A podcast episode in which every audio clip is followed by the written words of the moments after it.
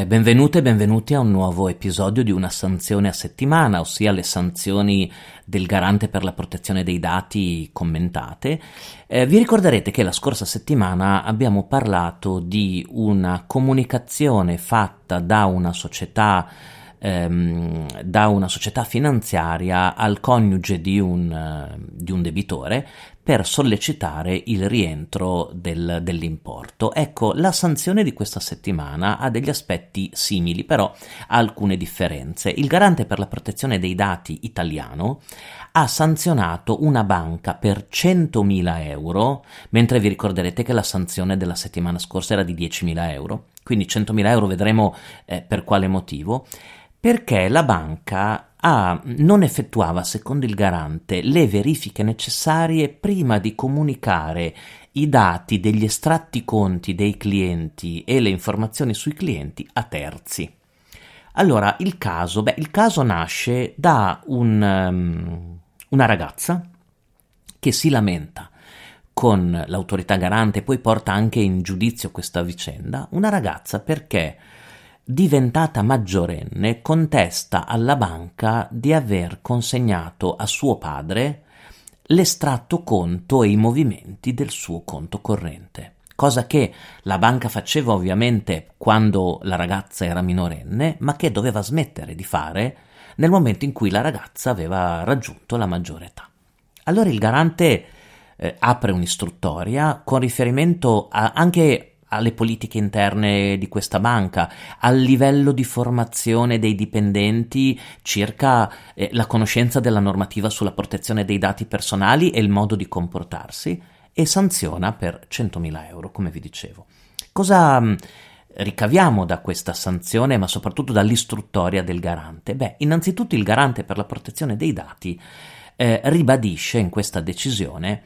è come le banche debbano effettuare sempre delle verifiche estremamente puntuali prima di comunicare i dati dei propri clienti a persone terze, ad altre persone, anche se queste persone erano in un periodo storico precedente, eh, comunque autorizzati a conoscerle. E per quale motivo? Perché, dice il garante, passa il tempo, e se passa il tempo possono passare anche i livelli di autorizzazione, e quindi persone che prima erano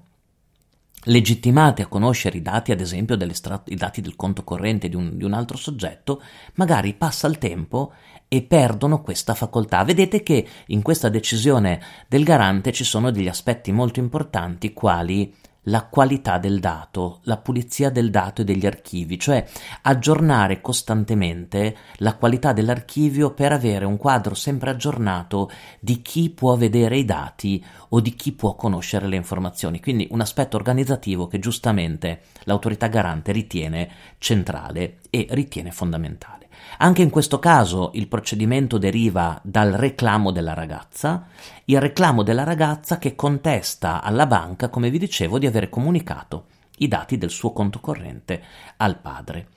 Ehm, l'istituto di credito davanti all'istruttoria, nell'istruttoria davanti al garante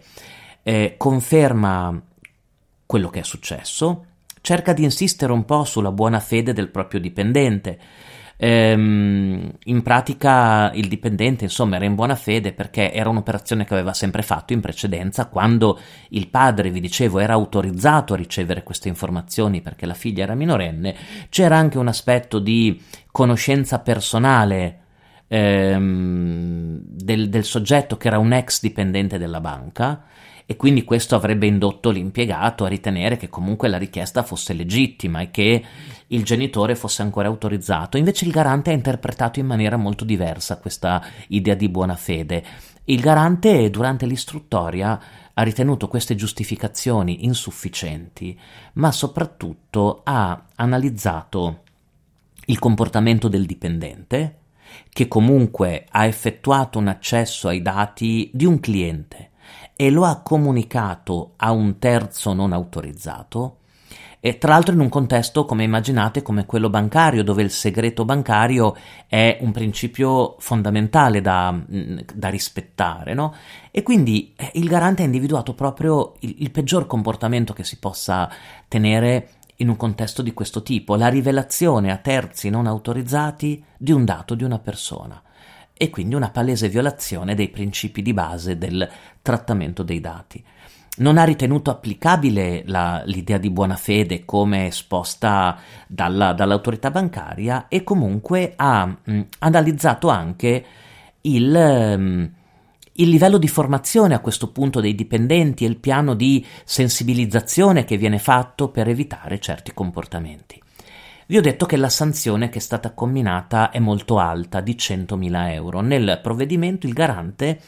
motiva questa sanzione, modulando no, questa sanzione verso l'alto, la motiva eh, intanto per il fatto che l'istituto era già stato destinatario in passato di un procedimento analogo, e quindi non, in un'ottica di accountability, di responsabilizzazione, già il fatto accaduto in precedenza non lo aveva portato, eh, non aveva portato questo istituto a avviare un'adeguata riflessione e un piano di formazione, di sensibilizzazione su questo aspetto. Quindi avrebbe dovuto tenere conto dei precedenti per riconfigurare, rimodulare e migliorare il momento dell'accesso ai dati dei clienti da parte dei dipendenti, e questo avrebbe Eh, avrebbe, come posso dire, sicuramente evitato questo, eh, questo accadimento e questa violazione della normativa sulla protezione dei dati. E come potete immaginare, eh, quando viene rivelato un dato in una banca, in un ospedale, quindi dati particolarmente delicati a soggetti terzi e non autorizzati, quello è il momento nel quale il, l'autorità garante interviene, perché è considerato proprio il classico comportamento in violazione dei principi di protezione dei dati personali. Spero che una breve, rifless- una breve riflessione che abbiamo fatto su questo caso vi, vi possa essere utile, e noi come sempre ci risentiamo la prossima settimana con un'altra sanzione.